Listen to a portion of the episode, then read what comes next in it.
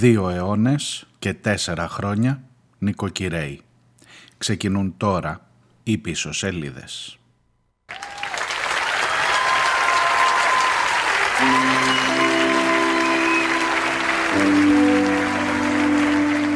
Γεια σας, καλώς ήρθατε. Ε, αυτό εδώ λέγεται Λύκου Κραυγή. Τους στίχους τους έχει γράψει η Ελένη Κωστοπούλου, είναι η μητέρα του Ζακ Κωστόπουλου. Σαν σήμερα, 21 Σεπτεμβρίου του 2018. Εδώ ο Σπύρος Γραμμένος. Δεν ήθελα να γίνει σύνθημα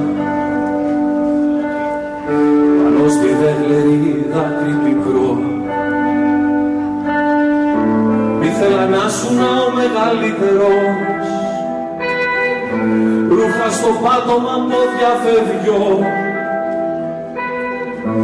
Ήθελα να σου να ο μεγαλύτερος. Ρούχα στο πάτωμα πόδια φεύγιο Δεν ήθελα να γίνεις τείχος. Νότες σε στόματα να σαβαριά Ήθελα να χτίζες σκηνά τα όνειρα Δρόμους να ανοίγεις να σπάς δεσμά Ήθελα να χτίζες σκηνά τα όνειρα. Δρόμους να ανοίγεις να σπάς δεσμά Δεν ήθελα να γίνεις ρούχο. Αψυχικό να θαρμένο πανί. Ήθελα η φωνή σου να πλωνότανε και να γινότανε λίγο κραυγής. Ήθελα η φωνή σου να πλωνότανε και να γινότανε λίγο κραυγής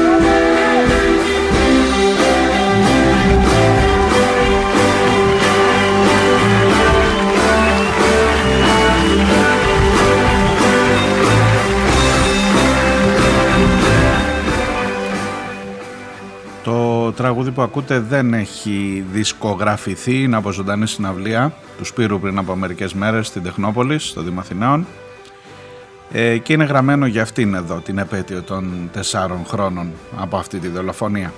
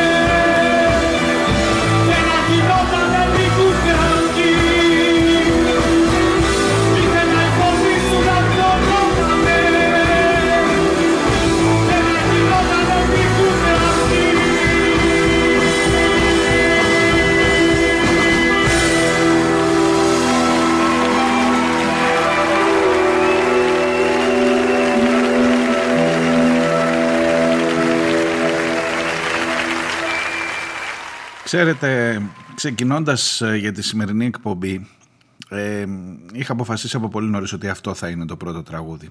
Αλλά μου έκανε εντύπωση πόσο, πόσα πολλά τραγούδια γράφτηκαν για τον Ζακ Κωστόπουλο μέσα σε αυτά τα τέσσερα χρόνια. Και νομίζω υπάρχει εξήγηση. Γιατί αυτή δεν ήταν μια δολοφονία, δεν ήταν μια οποιαδήποτε δολοφονία. Και τα τραγούδια που γράφτηκαν για εκείνον ε, ήρθαν δίπλα στην αδικία. Οι δολοφόνοι του Ζάκ Κωστόπουλου είναι όλοι στα σπίτια τους. Οι αστυνομικοί που συμμετείχαν στη δολοφονία αθώθηκαν.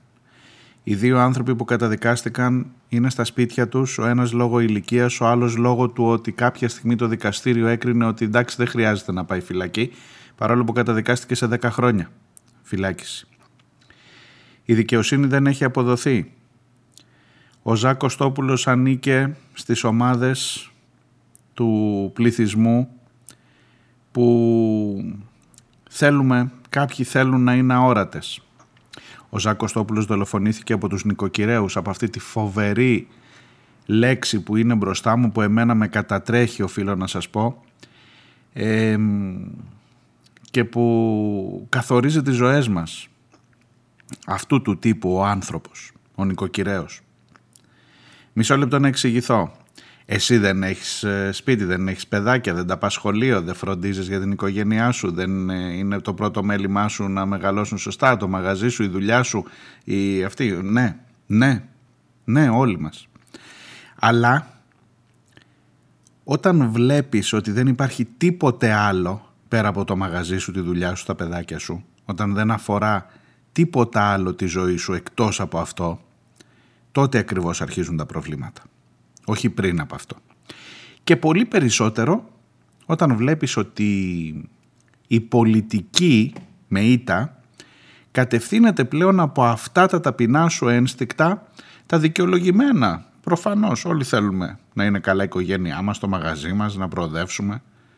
Ε, αλλά όταν η πολιτική κατευθύνεται, βασίζεται, στηρίζεται πάνω σε αυτή σου την ανάγκη, όταν έχεις ε, αποφασίσει ότι ο νοικοκυρέος με την αρνητική σημασία της λέξης αυτής είναι εκείνος ο οποίος θα καθορίσει το παιχνίδι το εκλογικό και θα φέρει ε, την επόμενη κυβέρνηση, τότε καταλήγεις να αποδέχεσαι τον ρόλο αυτό μέσα στην κοινωνία, να υπηρετείς τον ρόλο αυτό μέσα στην κοινωνία και να ξεχνάς ό,τι είναι παραπέρα και τελικά να ανέχεσαι ενδεχομένως και την απόφαση του δικαστηρίου που σκότωσε έναν ληστή, έναν επίδοξο ληστή και όχι έναν άνθρωπο ο οποίος είχε ανάγκη, ο οποίος ήταν σε μια εξαιρετικά δύσκολη στιγμή της ζωής του, ο οποίος δολοφονήθηκε τελικά από νοικοκυρέους.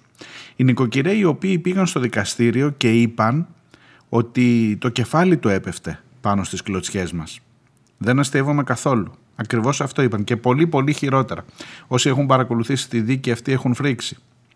Σήμερα λοιπόν, τέσσερα χρόνια μετά, ε, νομίζω ότι είναι απολύτως φυσιολογικό το πόσα τραγούδια έχουν γραφτεί για τον Ζακ Κωστόπουλο. Γιατί δεν είναι μόνο για εκείνον γραμμένα, είναι γραμμένα για όλη αυτή την φιλοσοφία ενός ε, λαού που την αμαρτία μου θα σας την πω τώρα, αλλά νομίζω ότι κουβαλάει εδώ και 200 χρόνια που τα γιορτάσαμε πέρυσι από τη σύσταση αυτού του κράτους, για να μην πω πιο παλιά, που την κουβαλάει σαν αμάρτημα τη δουλίτσα μας, τα παιδάκια μας, τη γυναικούλα μας, τον αντρούλι μας και τίποτα παραπέρα. Συγγνώμη αν είμαι λίγο, πώς να σας το πω, ε, αφοριστικός. Θα σας δείξω παρακάτω ότι έχω τους λόγους μου. Έχω τους λόγους μου γιατί δεν πάνε μπροστά τα πράγματα ακριβώς όσο κουμάντο κάνει αυτή η νοοτροπία. Ακριβώς όσο η πολιτική προσπαθεί να θρέψει, να ταΐσει, να μεγαλώσει, να φουντώσει, να κολακέψει ακριβώς αυτή την νοοτροπία. Να με κάτι τέτοιες φράσεις, με κάτι αποσπάσματα σαν αυτά που φέρνω εδώ. Τυχαία ρηγμένα το ένα πίσω από το άλλο. Μερικές φορές νομίζω ότι έχουμε θέμα νοοτροπίας. Διότι κάποια στιγμή πρέπει να αποφασίσουμε με ποιον είμαστε. Είμαστε με τον οικοκυρέο ή είμαστε με τον, ε, με το διαρρήκτη; Είμαστε κι εμείς νοικοκυρέοι όμως. απευθυνόμαστε και ασχολούμαστε κυρίως με τα προβλήματα της μεσαίας τάξης, κύριε Χαζηνικολάου.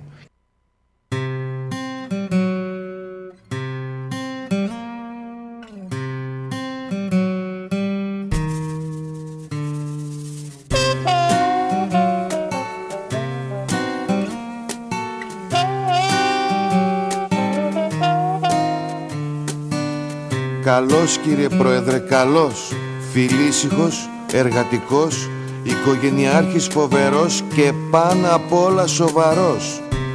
Νομοταγής και ήρεμος, στην κοινωνία χρήσιμος, έμπορος χρόνια ικανός, μας στάθηκε και άτυχος. Δεν έκανε κακό ποτέ, μόνο το βιός του πρόσεχε, μα του την μπήκαν άσχημα, τους σπάσαν το κατάστημα. Το κατάστημα. Του είχαν κάνει ρηφιφή σε αυτό το ίδιο μαγαζί. Ήτανε χτύπημα σκληρό, άδικο και οδυνηρό. Κατάστημα, κατάστημα, δικό μου μαγαζάκι. Γι' αυτό και παρασύρθηκε, όταν ξαναπηλήθηκε και αν φέρθηκε απάνθρωπα, πρόσεχε το κατάστημα. Το κατάστημα. Δεν έριξε αυτός κλωτσιές, μονάχα κάποιες ξόφαλτσες. Την κοινωνία που ούρλιαζε να προστατεύσει κοίταζε. Το φοβερό μαχαίρι του το πήρε από το χέρι του και με μια κίνηση απλή το πέταξε στο μαγαζί. Έτσι είναι ο χαρακτήρας του και η νοοτροπία του. Δεν τα φοβάται τα άσχημα, προσέχει το κατάστημα. Νοικοκύρης με βούλα στα κόλπα μανούλα το κατάστημα μόνο γι' αυτό σε σκοτώνω. Δεν του πατούσε το κεφάλι μες στα σπασμένα τα γυαλιά. Να τα μαζέψει από κάτω κοίταζε πολύ προσεκτικά. Δεν ήταν περιφρόνηση για την ανθρώπινη ζωή. Απλά ήταν προτεραιότητα να σώσουμε το μαγαζί τι εννοείται δεν είχε κλέψει; Και πως δεν βρήκατε μαχαίρι; Πως δεν μπορούσε να αντιδράσει Δεν διασάλευε την τάξη; Και αν πέθανε δεν φταίω εγώ. Φταίει το κακό του ριζικό. Άστε που ήταν και κάπως. Δεν ήταν σαν και εμάς βαρβάτος. Θλιβερά ανθρωπάκια Μαύρα κοράκια Αδίσταχτα σκαρτρά Δίχως ψυχή Πρεζάκι ήταν θαρό Πρόβλημα θα έχεις σοβαρό. Σαν κι αυτόν ένα σωρό. Μη γίνει θέμα τώρα αυτό. Ρωτήστε και τους αστυνόμους Που εφαρμόζουν τους νόμους. Που όταν φτάσανε κι αυτοί Τον δέρνανε όλοι μαζί. Κανένας δεν τον σκότωσε. Μόνος του σκοτώθηκε. Είχε γυαλιά, δεν πρόσεξε Και πάνω του καρφώθηκε δεν είμαι αμετανόητος Ούτε όπως λένε ανόητος. Ναι, του χτυπούσα το κεφάλι Και θα έκανα το ίδιο πάλι. Γιατί κύριε Πρόεδρε Εγώ έχω ανάστημα Και πάνω απ' όλα στη ζωή μου Βρίσκεται το κατάστημα. Το κατάστημα. Το κατάστημα. Το κατάστημα. Τον Ιούλιο που μας πέρασε εκδόθηκε μια δικαστική απόφαση η οποία ε, άνοιξε τον, την πόρτα της φυλακής για τον Αθανάσιο Χορταριά.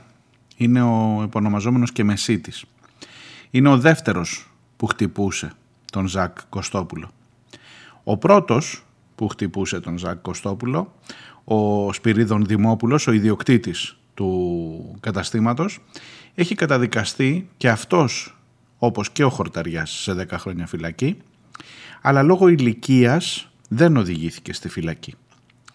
Ο πρώτος, ο Δημόπουλος, ο ιδιοκτήτης, ε, είναι με βραχιολάκι και οφείλει να δίνει το παρόν στο αστυνομικό τμήμα. Ο δεύτερος δεν είναι ούτε καν με βραχιολάκι, έχει απλά την υποχρέωση να δίνει το παρόν στο αστυνομικό τμήμα. Αλλά είναι έξω, είναι στο σπίτι του. Η μητέρα του Ζακ Κωστόπουλου τον περασμένο Ιούλιο όταν εκδόθηκε η απόφαση για τον Χορταριά έκανε μία δήλωση ε, στην εφημερίδα των συντακτών. Λέει Τα πρακτικά της δίκης των δολοφόνων του Ζακ δεν έχουν καθαρογραφτεί ακόμα. Όμως ένας εκ των δύο καταδικαστέντων σε 10 έτη φυλάκισης, χωρίς αναστολή και χωρίς ελαφρυντικά, αποφυλακίζεται μόλις μετά από δύο μήνες φυλάκισης. Πείτε μου τώρα ότι αυτό είναι απόδοση δικαιοσύνης. Πείτε μου ότι το δίκαιο αποκαταστάθηκε, ότι οι υπεύθυνοι για το θάνατο του γιού μου πλήρωσαν. Πείτε μου ότι μετά από 18 δικάσιμους, δεκάδες μαρτυρίες και οπτικοακουστικό υλικό από τον τόπο του εγκλήματος το δίκαιο θριάμβευσε. Πείτε μου ότι πρέπει να αισθάνομαι υπερήφανη για την ελληνική δικαιοσύνη και τους εκπροσώπους της. Πείτε μου ότι ζω σε μια δημοκρατική χώρα και σε ένα κράτος δικαίου. Πείτε μου ότι το δίκαιο είναι πάνω από τους νόμους. Δεν θα σας πιστέψω. Ναι, η δικαιοσύνη πρέπει να είναι τυφλή, αλλά στην υπόθεση του Ζακ έπρεπε να είχε τα μάτια της ορθά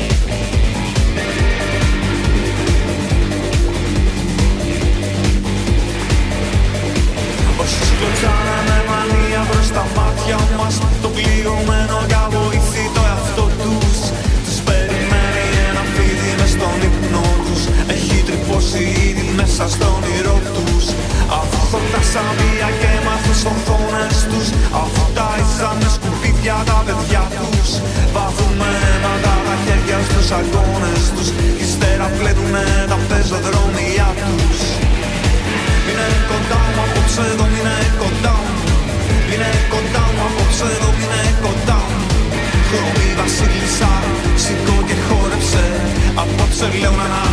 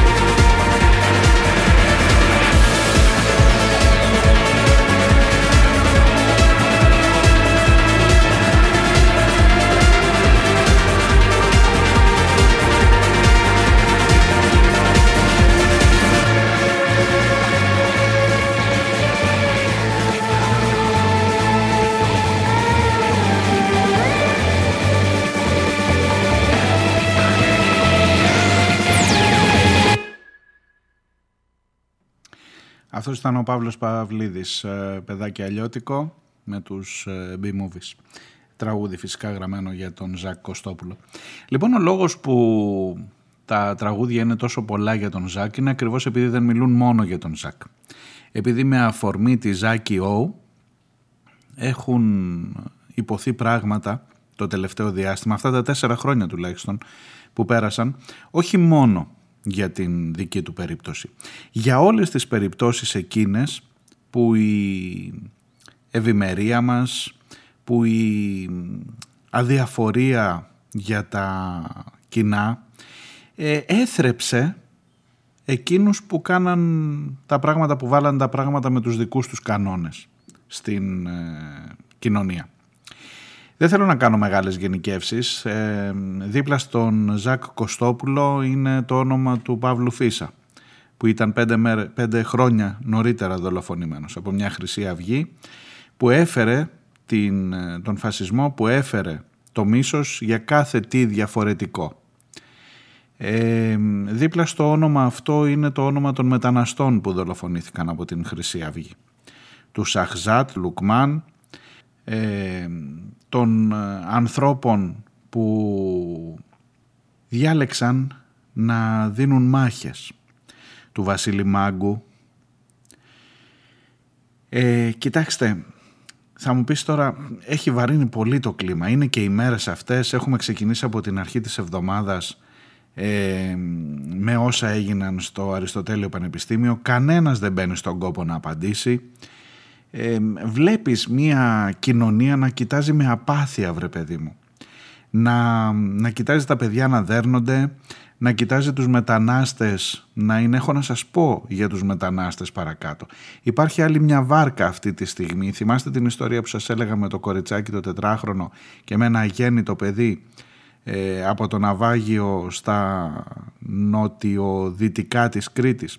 Αυτή τη στιγμή υπάρχει άλλη μια βάρκα με 53 ανθρώπους, με 5 παιδιά πάνω. Έτσι τουλάχιστον δίνει η οργάνωση, η alarm phone και κανένας, κανένας δεν έχει κινηθεί και είναι μέσα στην ελληνική ευθύνη, στην ελληνική περιοχή ευθύνης διάσωσης. Και ο Υπουργός Μετανάστευσης, Μεταναστευτικής Πολιτικής κάνει τον ηθοποιό και παίζει σε σύριαλ του Αντένα και παίζει τον εαυτό του. Θα μου πεις και εσύ τι κάνεις; Να, ορίστε εδώ είσαι, τα λες, φωνάζεις. Ε, ποιος άλλος περιμένεις να κινητοποιηθεί, να φωνάξει, να ανέβει στα κάγκελα, να, να ψάξει μια λύση, να βρει, να δώσει; Ε, φτάνει; Ε, σας είπα, έχω, έχω έρθει αυτή την εβδομάδα σε αντιπαράθεση ιδιαιτέρως δε με τους ε, φίλους από τον ΣΥΡΙΖΑ, που έχω πολλούς φίλους, ευτυχώς, για να διαφωνούμε, για να τσακωνόμαστε. Αλλά στο τέλος της μέρας, που του αρέσει να το λέει και ο Αλέξης αυτό, στο τέλος της μέρας μένει μία συνισταμένη που πηγαίνει πολύ προς το θεσμικό βρε παιδί μου, πολύ προς το «ε τι να κάνουμε τώρα», και καταλαβαίνετε ότι δεν μπορούμε να είμαστε στα άκρα, ο, ο, ο μεσαίος χώρος, το κέντρο είναι αυτό που βγάζει κυβερνήσεις και πρέπει να είμαστε και λίγο διαλλακτικοί και δεν πρέπει να πηγαίνουμε σε ακρότητες, εκλογές έρχονται. Αυτό ακριβώς είναι που οδήγησε τον Ζακ Κωστόπουλο στο θάνατο. Δεν ξέρω αν νομίζετε ότι υπερβάλλω, αλλά ακριβώς αυτή η λογική είναι, η οποία δεν σε αφήνει, είναι αυτή η οποία δεν σε αφήνει να πας παρακάτω. Έχω να εξηγηθώ πολύ περισσότερο στο δεύτερο μέρος και με παραδείγματα.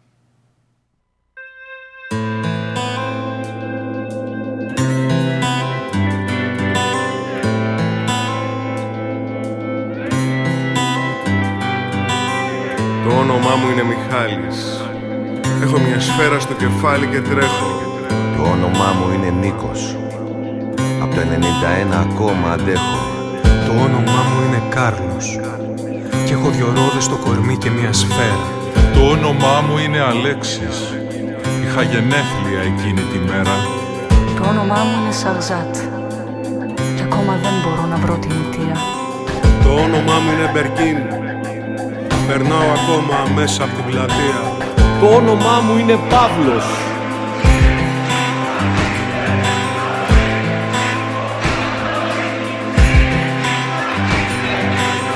Το όνομά μου είναι Ζακ. Με σκότωσαν νοικοκυρέοι και μπάτσι μαζί. Το όνομά μου είναι Τζόρτζ. Και δεν μπορώ να αναπνεύσω. Το όνομά μου είναι Βασίλης. Κι ας μην νικήσουμε ποτέ, θα πολεμάμε. Πάντα. Μπορεί να έχεις ακουστά το όνομά μου να ξέρεις την ιστορία μου άμα θέλεις θα τη μάθεις στο δρόμο. Τι λες στα πάρκα, στις πλατείες και στα στέκια οι αλήτες και την αλλάζουνε εκείνοι που μοιράζουνε τρόμο. Είμαι εγώ που με δικάσανε δημοσιογράφικος για την μπάλα ένα μπουκάλι πως κουβάλαγα κάτι. Μας ό,τι αν θέλουν το όνομά μου θα το γράφουν η τύχη Θα είμαι εκεί όσο χρειαστεί για να μην κλείσουνε μάτι. Έγινα σύνθημα, τραγούδι, έπτευση σε γραφιτάδες. Έγινα δάκρυ μιας μάνας του αδερφού μου το πιώμα. Έγινα εξώφυλλο να κοίτωμα από κόλλο φυλάδες. Έγινα λίπασμα να βγάλει λουλούδια το χώμα. Αν με ρωτούσες τι θα ήθελα στα αλήθεια να γίνω Και πού θα γούσταρα να βρίσκομαι ετούτη την ώρα Θα θέλα σε μια παραλία με τους φίλους να πίνω Και να φιλείς τον άνθρωπό μου να χαρίζω με φόρα.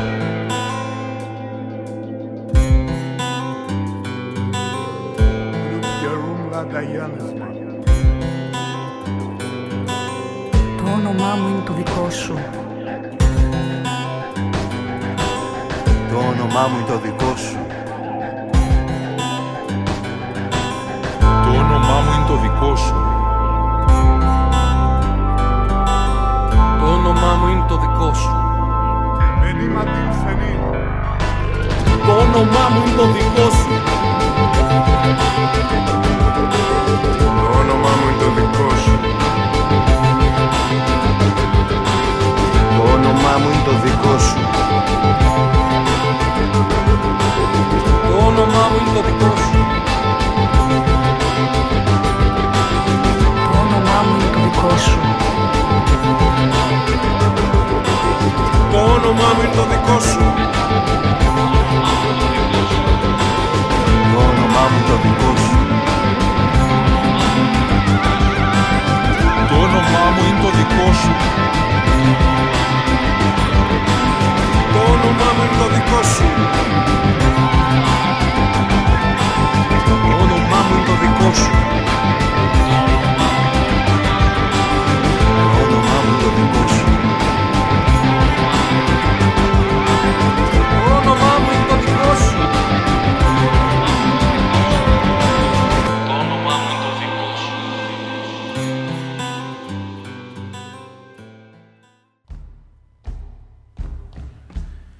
Ακούτε πίσω σελίδες. Είμαι ο Μάριος Διονέλης. Πίσω σελίδε.gr είναι το site της εκπομπής. Αυτός που τελείωσε το πρώτο μέρος ήταν ο Σπύρος Γραμμένος. Με το όνομά μου είναι το δικό σου. Και αυτός είναι ο Αποστόλης Μπαρμπαγιάννης, ο Τσολιάς. Ο Ζακ που ήταν Ζάκι κι ήταν κι οροθετικός Πήγε ξάφνου μια μέρα και του απείλησε το βιός. Δίχως όπλο, δίχως σώμα, θολωμένα τα μυαλά. Κι έτσι θα χαν ο αφέντης όλα του τα ιερά.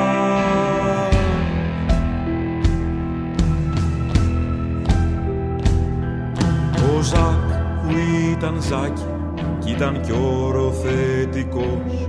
Κι όταν φύσαγε αέρας σοριαζόταν πίσω μπρος σε ένα ούριο αεράκι. Για τη δίψα του γραφιά έπεσε στο δρόμο πάνω στα κράτη τα σκυλιά.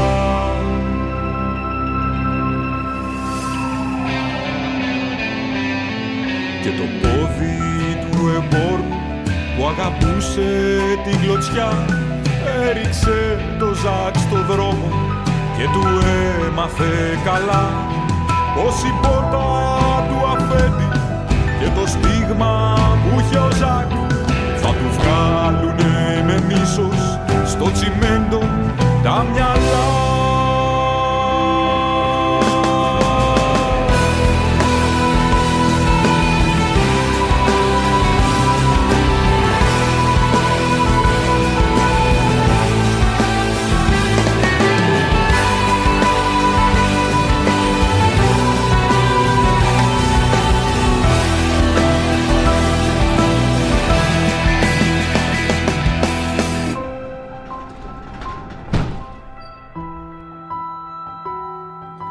στην νοικοκυρά του. Αφού σκούπισε καλά λερωμένος με λαγνία. Και αίμα μέχρι τα μαλλιά Λύνε μου τα αίματά του. Μη σου φάω τα σωθικά. Τώρα ξέρω πως σκοτώνει. Έχω φλέμα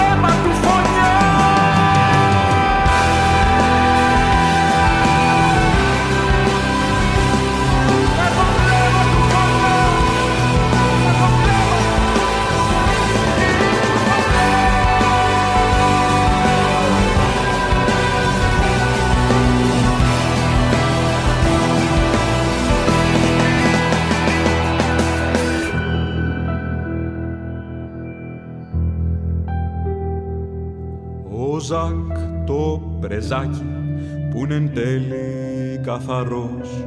Τον δικάσανε μια μέρα να πεθαίνει διαρκώς.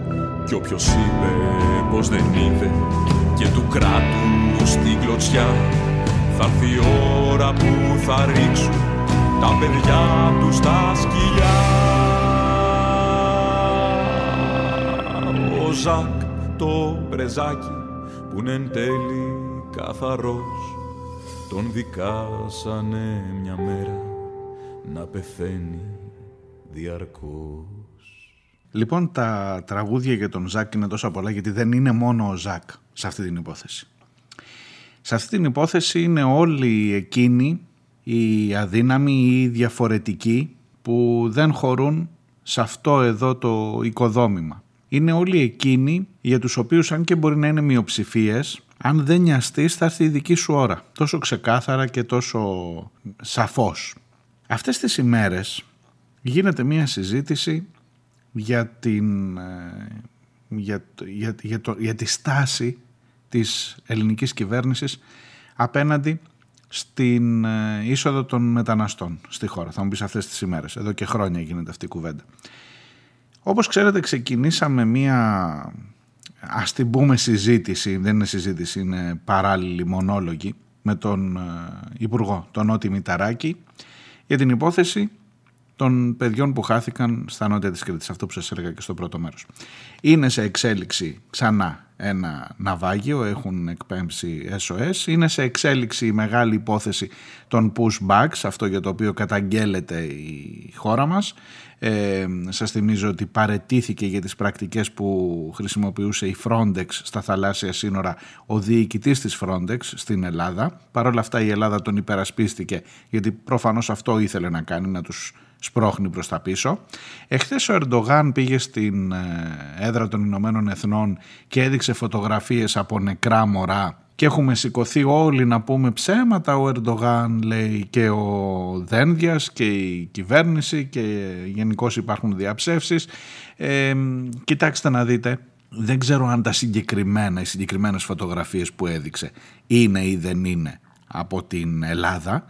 Ξέρω όμως ότι το τετράχρονο κορίτσι που πέθανε στα Χανιά πέθανε επειδή η Ελλάδα δεν έκανε τίποτα. Ξέρω ότι το παιδάκι που, που δάγκωσε σκορπιός στον Εύρο ε, χλεβάστηκε ε, η μνήμη του, σπηλώθηκε από τον ίδιο τον Πρωθυπουργό της Ελλάδας και εν τέλει ξέρω ότι το να κοιτάς τη δουλίτσα σου, το να λες έλα μωρέ εμένα τι με νοιάζει τώρα, τα δικά μου τα παιδιά, για κάτσε να δω μέσα, πας στο δωμάτιο, κοιμούνται το βράδυ, είναι στα κρεβατάκια τους, όμορφα, όμορφα. Το να πεις δεν σε νοιάζει και πολύ περισσότερο το να πεις Για φέρ τους εδώ αυτούς να δούμε τι θα κάνουν, μήπως τους χώσουμε σε καμιά δουλειά, μας κάνουν τις δουλειές που δεν θέλουμε να μαζέψουν καμιά ελιά ή κάτι τέτοιο ή καμιά φράουλα ε, και τους άλλους που δεν χρειάζομαι δρόμο, κλωτσιές. Θα έρθει η ώρα που θα έρθουν και στο δικό σου τον πισινό οι κλωτσιές. Με τον έναν ή με τον άλλον τρόπο. Γιατί δεν θα έχεις να πληρώσεις το ρεύμα, γιατί δεν θα έχεις να τα βγάλεις πέρα, γιατί το ένα, γιατί το άλλο.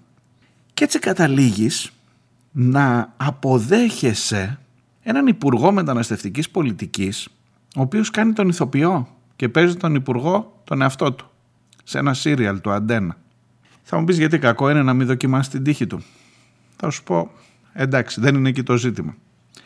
Ε, ενδεχομένως να σου πω ότι στο σύριαλ ήταν πιο πιστικός στο ρόλο του υπουργού από ότι είναι πραγματικά ως υπουργός. Το σύριαλ λέγεται παγιδευμένοι. Άλλοι, άλλο. Δηλαδή σαν να έχουν ε, σαν να έχει συνομωτήσει το σύμπαν, ξέρω εγώ. Παγιδευμένη λοιπόν το σύριαλ και ο Υπουργός Μηταράκης είναι σε ένα γραφείο και συζητάει με έναν ηθοποιό και μετά μπαίνει ένας άλλος ηθοποιός απότομα και λέει, ε, δεν χτυπάς την πόρτα του, λέει ο άλλος. Φαντάζομαι θα το είδατε τώρα, θα σας το βάλω να το ακούσετε. Όχι τόσο για να γοητευτείτε από τις ε, υποκριτικές ικανότητες του Υπουργού, όσο για να καταλάβετε τι ανέχεσαι, όσο για να καταλάβετε τι ακριβώς σκοπό έχει, γιατί ξαφνικά ο Νότης Μηταράκης, πέρα από την πλάκα τώρα και το χαβαλέ που γίνεται χθες όλη μέρα, εντάξει ότι άμα ε, πέσει η κυβέρνηση αυτός θα, θα βρει δουλειά στα Σύριαλ. Γιατί είναι στα Σύριαλ ο υπουργός; Μήπως γιατί ακριβώς προσπαθεί να μπει από την πίσω πόρτα, από την πλαϊνή πόρτα στο σπίτι σου νοικοκυρέ, να τον δεις και μάλιστα αν είσαι και χιώτης που ψηφίζει τον Μηταράκη να σου υπενθυμίσει το σενάριο έχει κουμπώσει πάνω του και του λέει φεύγοντας από το γραφείο μην ξεχνάς που είπαμε να έρθει στοιχείο, άντε να το κανονίσουμε μια φορά και του λέει ο άλλος είναι πανέμορφο ησυχίος υπουργέ μου. Τα ακούτε χιώτες, τα ακούτε ψηφαλάκια, μην τυχόν και παραστρατήσετε, μηταράκι να ψηφίσετε. Καταλαβαίνεις ότι τα ταπεινότερα ένστικτά σου ότι τις στιγμές εκείνες της νοικοκυροσύνης σου με τις παντόφλες στον καναπέ που βλέπεις στο σύριαλ σε αυτές τις στιγμές θέλει να ποντάρει και ο Μηταράκης και όλοι οι άλλοι. Άκου πάρε λίγο μια ιδέα, αν τυχόν και τον έχασες, αν και δεν το πιστεύω, αλλά έτσι να έχεις μια, μια, μια, μια γνώση για το τι ακριβώς κάνει, όταν δεν στέλνει ε, διασώσεις για τις βάρκες ο Νότης Μηταράκης.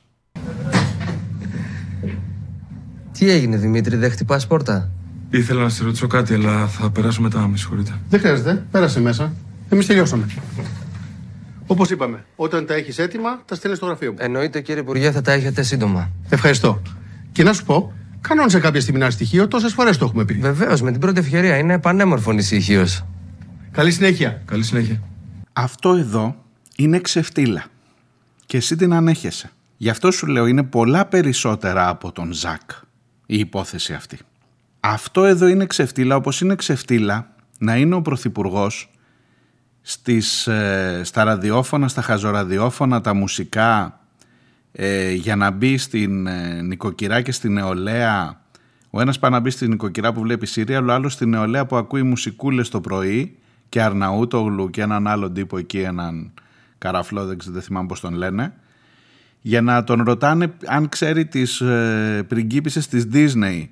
Μα την Παναγία σας λέω. Τον ρωτήσαν αν ξέρει τις πριγκίπισσες της Disney και αυτός απάντησε την Άριελ που είναι γοργόνα και την πεντάμορφη και το τέρας. Δώσε μου δύναμη, δώσε μου δύναμη να συνεχίσω λίγο ακόμα. Λοιπόν, ποντάρι στου νοικοκυρέου, ποντάρι σε εκείνη την ταπεινή σου στιγμή που λες μωρέ καλός είναι, δικός μας άνθρωπος είναι και την ίδια ώρα πνίγει τους μετανάστες στο Αιγαίο με τα pushbacks. Το χειρότερο απ' όλα, μια που έχω πιάσει τα των μεταναστών, είναι ότι εξαπλώνεται. Εξαπλώνεται η ιδέα αυτή. Η ιδέα του να έρθουν να μας κάνουν τη δουλίτσα μας έπεσες στα χέρια μου, στα μάτια μου και στα αυτιά μου μάλλον μπροστά η δήλωση ενός πολιτικού για το θέμα, για το πώς θα λύσουμε, για το τι να κάνουμε με το μεταναστευτικό. Ε, και προτείνει αν είναι να έρθουν εδώ, να έρθουν μόνο αν πιάνουν δουλειά και μόνο στα χωράφια. Διότι έχουμε ελλείψεις σε εργατικό δυναμικό. Είπε μάλιστα δεν είναι της ώρας τώρα να πούμε γιατί δεν έχουμε εργατικό δυναμικό στα χωράφια. Ε, είναι μεγάλη συζήτηση. Αλλά αυτοί που έρχονται θα πρέπει να τους πούμε τα εξής. Σας διαβάζω σε εισαγωγικά. Αφού η Ευρώπη τους λέει δεν περνάτε, να τους πούμε και εμείς δεν περνάτε, πράγματι, γιατί η Ευρώπη έχει κλείσει τα σύνορα. Αλλά εάν έρθετε εδώ θα ξέρετε ότι έχετε δύο επιλογές. Ή να γυρίσετε πίσω ή να ενταχθείτε με τους όρους που το ελληνικό κράτος προβλέπει να ενταχθείτε, που σημαίνει να μπείτε σε μια παραγωγική διαδικασία, που σημαίνει η ερυπωμένη ύπεθρος να αποκτήσει εργάτες γης, που σημαίνει ότι δεν θα, δεν θα κάθεστε να σας δίνουμε επιδόματα μέχρι να βρείτε τον τρόπο να φτάσετε στην Ευρώπη με smugglers, με διακίνητες. Είναι μια άλλη αντίληψη που κάποια στιγμή πρέπει να τη συζητήσουμε σοβαρά, είπε ο πολιτικός. Θεώρησε δηλαδή ο πολιτικός ότι οι μετανάστες που έρχονται εδώ και εγκλωβίζονται στη χώρα θέλουν οπωσδήποτε να πάνε να, να δουλέψουν στα χωράφια, να μαζέψουν τις ελιές και τις φράουλες στην, ε, στην Ελλάδα. Θεώρησε ότι δεν υπάρχει κανένας λόγος να αναφερθεί στην, στον αγώνα να αλλάξουν οι συνθήκες του Δουβλίνου ή στο να διεκδικήσει η Ελλάδα να τους δίνει ταξιδιωτικά έγγραφα αφού δεν θέλουν να εγκλωβιστούν σε αυτήν εδώ τη χώρα και θέλουν να πάνε στην Ευρώπη. Θεώρησε αυτός ο πολιτικός ότι ρε παιδί μου αφού τελικά έτσι το έχουμε φορτωθεί το πρόβλημα τουλάχιστον να λύσουμε και το πρόβλημα της αγροτιάς. Δεν είναι τις ώρες να συζητήσουμε γιατί δεν πάει κόσμος να δουλέψει στα χωράφια αλλά αν το συζητούσαμε στην πράξη, θα έβλεπες ότι ο λόγος που δεν πάνε είναι ότι τα μεροκάματα είναι εξαιρετικά χαμηλά, ότι για να συμφέρει η παραγωγή δεν σε παίρνει πια να δώσεις της προκοπής μεροκάματο και άρα δεν πάει κανείς Έλληνας. Και άρα ποιον να βρούμε να στείλουμε στα χωράφια να μαζέψει τις ελιές, τον μετανάστη. Θα δουλέψετε με τους όρους, θα μείνετε εδώ με τους όρους που επιβάλλει το ελληνικό κράτος, καταλάβατε. Σε αυτή τη λογική υπάρχουν πολλοί πολιτικοί και ξέρεις ότι περιμένεις να τα ακούσεις από πολλά χείλη. Τα χείλη από τα οποία βγήκαν αυτά, εμένα τουλάχιστον και θα το πω όπως ακριβώς το νιώθω, ε, για μένα ήταν μια τεράστια, μια ανεπίστρεπτη, μια, τι να σας πω, ε, απογοήτευση τέτοιου μεγέθους. Ακούστε τον ίδιο. Νομίζω όμως ότι η λύση θα είναι όπως η Ευρώπη λέει δεν περνάτε και εμείς να τους πούμε δεν περνάτε στην Ευρώπη. Πράγματι, γιατί η Ευρώπη έχει κλείσει τα σύνορα. Αλλά, εάν έρθετε εδώ, θα ξέρετε ότι έχετε δύο επιλογές. Ή να γυρίσετε πίσω, ή να ενταχθείτε με τους όρους που το ελληνικό κράτος προβλέπει να ενταχθείτε. Που σημαίνει να μπείτε σε μια παραγωγική διαδικασία που σημαίνει η ερυπωμένη ύποθρος να αποκτήσει εργάτες γης. Που σημαίνει ότι δεν θα κάθεστε για να σας δίνουμε επιδόματα μέχρι να βρείτε τον τρόπο να φτάσετε στην Ευρώπη με σμάγκλερς, με διακινητές. Είναι μια άλλη αντίληψη.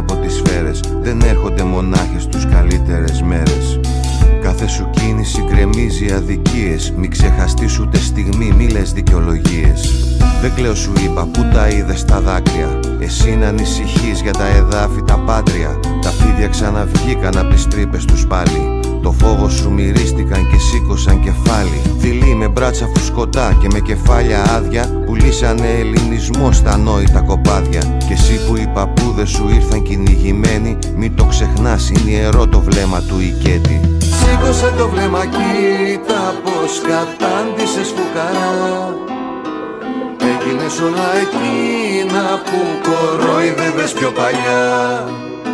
Σπίτι, δουλειά, μιζεριά κι η ζωή σου να περνά. Σ' όλα αυτά που δίπλα σου συμβαίνουν να στέκεσαι μακριά. Μια μάνα μόνη στάθηκε απέναντι από το φίδι. Μια μάνα που θυσίασε μονάκριβο στο λίδι. Τα λόγια της δεν μάσησε, τους κοίταξε στα ίσα. Ο πόνος δεν τη λύγησε, τι λένε Μάγδα Φίσα. Τι με κοιτάς, σου είπα δεν κλαίω Τρέπομαι μόνο με όλα αυτά που σου λέω. Μπορεί όλα να γίνονται μέσα στη γειτονιά σου. Περνάς από εκεί αλλά κοιτάς τη δουλειά σου. Και μη μου πεις ότι δεν έβλεπες πάλι. Όταν κλωτσούσανε το ζάκ στο κεφάλι. Ήτανε μέρα μεσημέρι στην πόλη. Κυρπαντελίδες και μπάτσι αδίσταχτοι όλοι. Μίλα. Και για αυτούς που δεν προλάβανε. Το γιακουμάκι τζάμπα μάγκες τον τρελάνανε. Όλοι το ξέραν μα κανείς δεν μιλούσε Και η ευαίσθητη ψυχή το αιμορραγούσε. Σήκωσε το βλέμμα κοίτα πως κατάντησες φουκαρά Έγινες όλα εκείνα που κορόιδευες πιο παλιά. Σπίτι, δουλειά, μιζεριά κι η ζωή σου να περνά. Σ' όλα αυτά που δίπλα σου συμβαίνουν να στέκεσαι μακριά τα πιτσιρίκια που βρίζεις είναι η μόνη σου ελπίδα. Αλληλεγγύη και σεβασμός είναι η δική τους πατρίδα. Το φίλο τους τον είδανε νεκρό από μια σφαίρα. Και ορκίστηκαν πως όλα αυτά θα αλλάξουνε μια μέρα. Και να σε φίλε σίγουρος αυτό θα το πετύχουν. Γι' αυτό και δεν ανέχονται οι κάφροι να ορίζουν. Στο μέλλον το δικό τους δεν ανήκεις εσύ.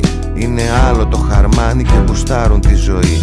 Μίλα για τον τύπο από δίπλα που ξεσπάει στα παιδιά του τη ζωή του της σκατήλα Που κάνει το μάγκα μόνο εκεί που τον παίρνει. Γιατί όλη την ημέρα τεμενάδες προσφέρει. Και οι μπάτσι που μπήκαν στο γειτόνον το σπίτι Και συμφώναζες μπράβο γερασμένο καθήκη Να το ξέρεις ένα βράδυ θα μπουκάρουν σε σένα Γιατί τύποι δεν έχουν σεβασμό σε κανέναν Μίλα μην κάνεις πως δεν βλέπεις. Θα τρέχεις να κρυφτείς κι εσύ από το θεριό που τρέφεις. Αν θες να λέγες άνθρωπος το υποποιητής. Η κάθε σου κραυγή είναι πετριά μην ξεχαστείς.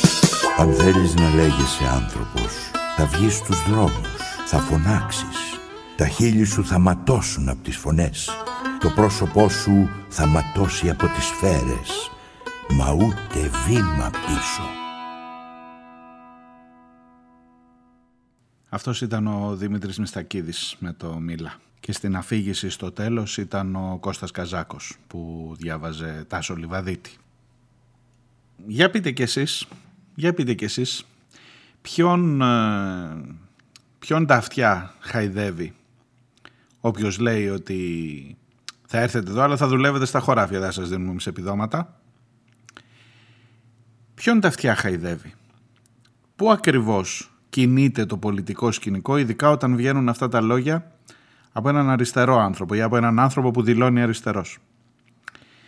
Ε, πού πηγαίνει το σκηνικό, αν αυτός λέει αυτά, τι περιμένεις να πει ο πιο δίπλα προς τα δεξιά; Και ο πιο δεξιά και ο πιο δεξιά για να γοητεύσεις τον μικρομεσαίο, για να γοητεύσεις το κέντρο που στη βάση του δεν το γουστάρει να βλέπει μετανάστες δίπλα του. Που στη βάση του δεν τον νοιάζει και ας ήταν οι παππούδες του μετανάστες όπως έλεγε ο Μιστακίδης. Που δεν γουστάρει, που θέλει τη δική του τη βολή, που θέλει όσους μπορούμε να μας κάνουν τη δουλειά στα χωράφια και οι άλλοι έξω, δρόμο.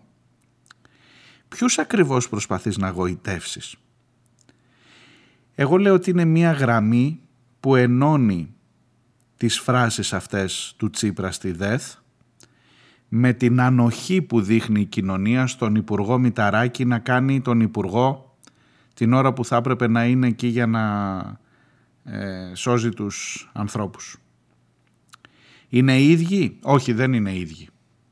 Θα επιμείνω ε, κρατώντας μερικές ελπίδες. Είναι ίδιοι; Όχι, δεν είναι ίδιοι. Αλλά θα γίνουν ίδιοι, από ό,τι φαίνεται. Και αυτό είναι το χειρότερο. Θα γίνουν ίδιοι για χάρη σας νοικοκυρέοι. Το επόμενο δεν είναι γραμμένο φυσικά για τον Ζάκ Κωστόπουλο, αλλά ήταν εκεί και περίμενε πάρα πολλά χρόνια για να εκφράσει ακριβώς αυτές τις σκηνές μπροστά στο κοσμηματοπολείο, μέσα στο κοσμηματοπολείο και όχι μόνο αυτές τις σκηνές.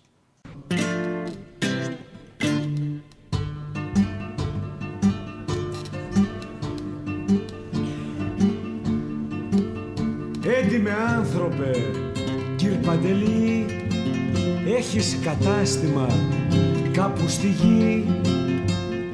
Λάς εμπόρευμα, βγάζεις λεφτά, πολλά λεφτά, πολλά λεφτά. Τις Κυριακές πρωί στην εκκλησιά σταυροκοπιέσαι στην Παναγιά.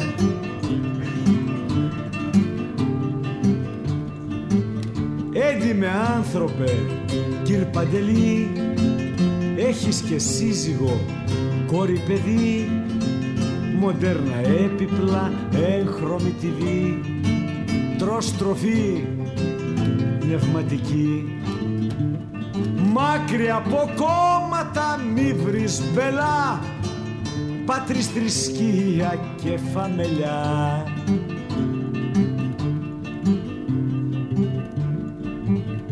Έντιμε άνθρωπε, κύρ Παντελή, τι κι αν πεθαίνουνε πάνω στη γη, χιλιάδες άνθρωποι χωρίς ψωμί, μαύρη λευκή ή κίτρινη. Ο γιος σου μόναχα να είναι καλά, να αφήσεις το όνομα και τον παρά. Εγώ σας αφήνω για σήμερα. Σκεφτείτε τα όλα αυτά και θα τα ξαναπούμε αύριο.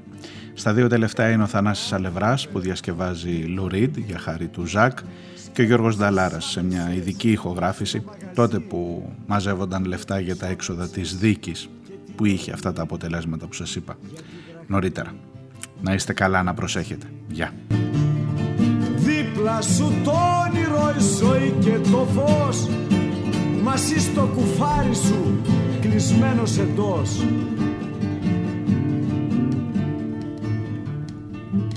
Ξέρεις πως δώσανε κύρ Παντελή Άλλοι τα νιάτα τους και τη ζωή; Να γίνει το όνειρο φέτα ψωμί. Να φας κι εσύ κύρ Παντελή και εσύ τι έδωσες κύρ Παντελή; Πες μας τι έκανες σ' αυτή τη γη. Πες μας τι άφησες κληρονομιά Που να εμπνέει τη νέα γενιά.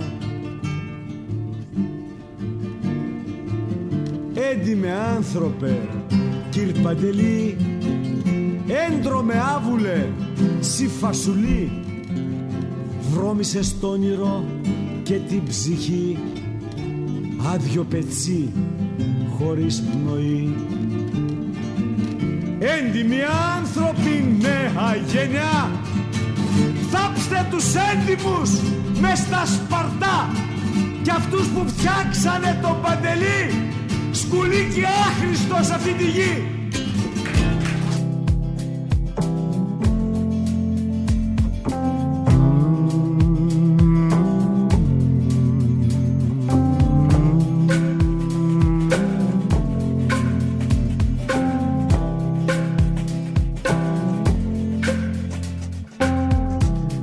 Ζάκιο το έσκασε από το σπίτι. Ήρθε εδώ και αγάπησε τη φρίκη. Βάζει περούκα, βγάζει τα φρύδια Κι όταν γυναίκα γίνεται ίδια λέει Hey μωρό μου, άκου την κραυγή του τρόμου Λέει. Hey μωρό μου, άκου την κραυγή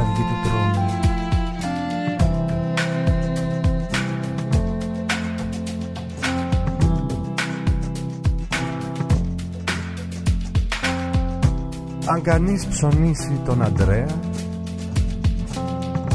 Ακριβά πληρώνει την παρέα.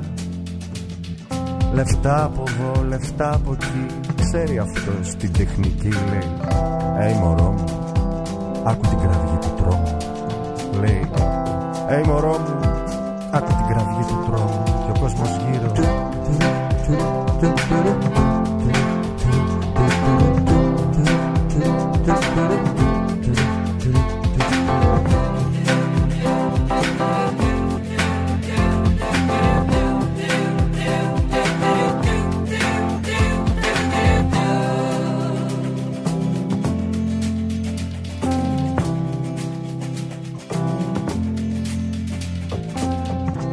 την αρρώστια κόλλησε η βέρα. Πυρετός τελειώνει όλη μέρα. Κι όταν πια χάνει την αντοχή της Κύβει και κάνει την προσευχή της. Λέει, «Ε μωρό μου, άκου την κραυγή του τρόμου» Λέει, «Ε μωρό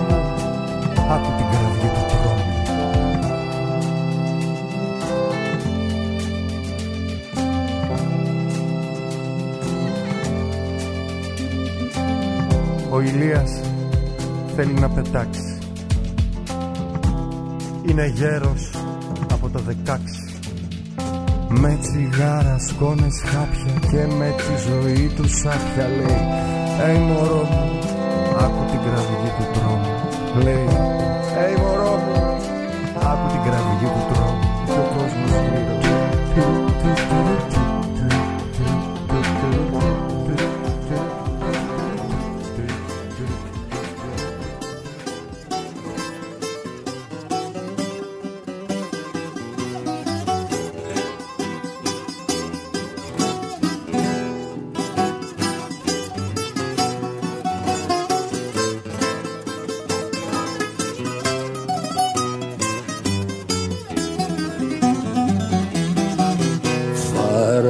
Φαρμακωμένος ο καιρός παραμονεύει. Μες στα στενά του κάτω κόσμου να σε βρει. Και δεκατρεις αιώνες άνεργος γυρεύει. Την κύβωτό σου και το αίμα να σου πιει δεκατρεις αιώνες άνεργος γυρεύει την κύβωτό σου και το αίμα να σου πιει σε καρτερούν μαστιγωτές και συμπληγάδες. Μες στα μαλάματα μια νύφη ξαγρυπνά και έχεις στα αυτιά της κρεμασμένες τις κυκλάδες κι το κρεβάτι της λιμέρι του φωνιά. Κι το κρεβάτι της λιμέρι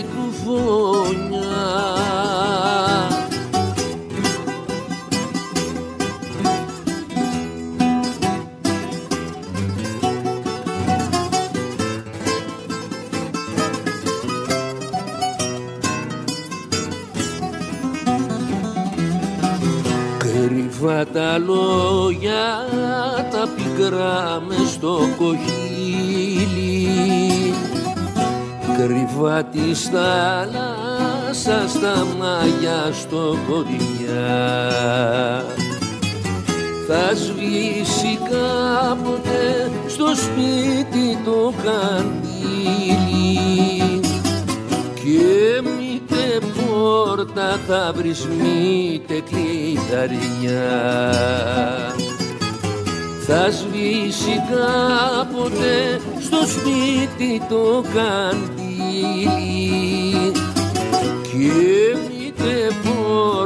θα βρεις μήτε κλειδαριά του κάτω κόσμου τα πουλιά και τα παγόνια. Με φως και νύχτα σου κεντούν μια φορεσιά. Άνθρωποι τρίζουν και ακονίζουν τα σαγόνια τρέχουν και σε φτάνουν στα μισά. Πηδούν και τρέχουν και σε φτάνουν στα μισά